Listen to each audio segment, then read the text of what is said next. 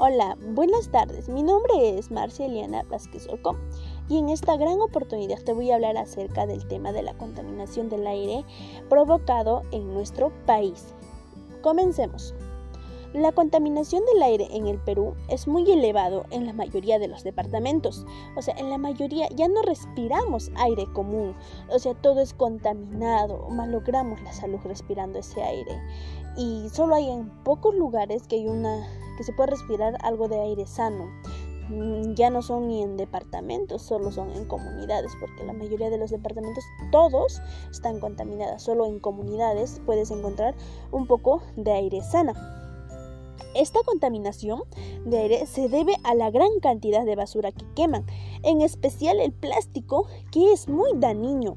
O sea, eso malogra mucho nuestra salud. El plástico es muy dañino y jamás se debe quemar eso. Y también se debe a los, residuos industriales. En las industrias grandes que botan mucho eso contamina demasiado el aire y es muy muy dañino para nuestra salud porque todo lo que respiramos va al pulmón, o sea, malogramos el pulmón respirando aire contaminado. Y también son los gases del vehículo. O sea, cuando un vehículo prende, no prende así como si nada. Siempre bota un poco de humo y es el gas de la gasolina. Y eso es muy, muy contaminante y malogra. Si tú inhalas eso, te sientes raro. Entonces ya evitemos el uso del vehículo en mucho. Siempre hay que utilizar alguna otra cosa que no sea un vehículo. Y, la peor fuente de contaminación del aire pues es el aire doméstico. Sabemos que en el aire doméstico se utilizan muchas cosas.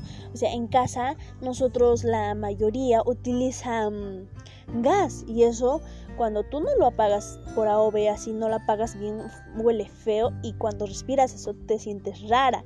Entonces para eso no hay que, hay que fijarse bien antes de apagar el gas y un poco reducir eso. Y también en los campos porque utilizan la leña.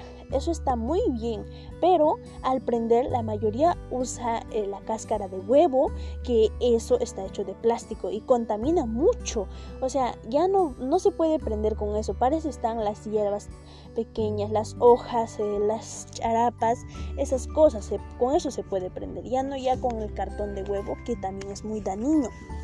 Entonces, para esto, nosotros debemos proponer algunas acciones con las que debemos afrontar, todas estas consecuencias del aire contaminado. Entonces, yo propongo las siguientes acciones. Eh, producir menos humo, que es lo más importante. Eso es lo que más contamina nuestro aire, malogramos nuestro pulmón. Usar más bicicleta. Eso, debemos hacerlo mucho debemos poner mucho en práctica eso porque la mayoría, así para ir a cerca, una cuadra voltear, utilizan un vehículo y malogran el aire con ese vehículo. Así que si estás cerca, no hay por qué utilizar un vehículo, simplemente caminar o bien una bicicleta, que así se ejerce más el cuerpo y beneficiamos a la salud. También reutilizar y reciclar en casa, que es muy importante. El plástico se recicla, no se siempre hay que quemarle, podemos reciclarle.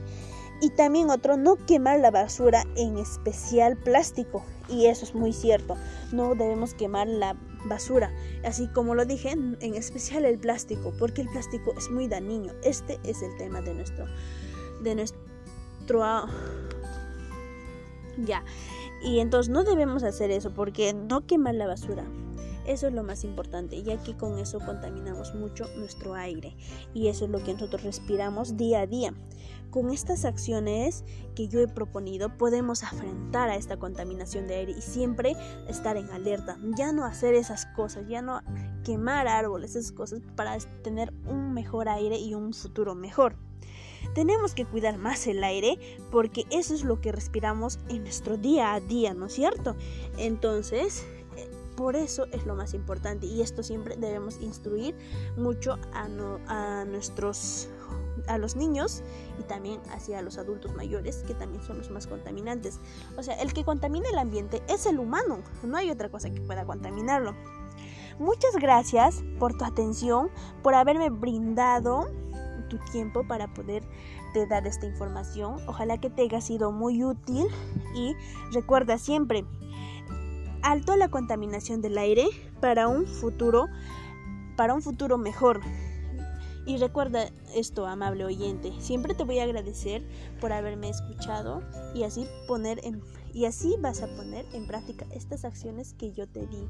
Y muchas gracias por tu atención.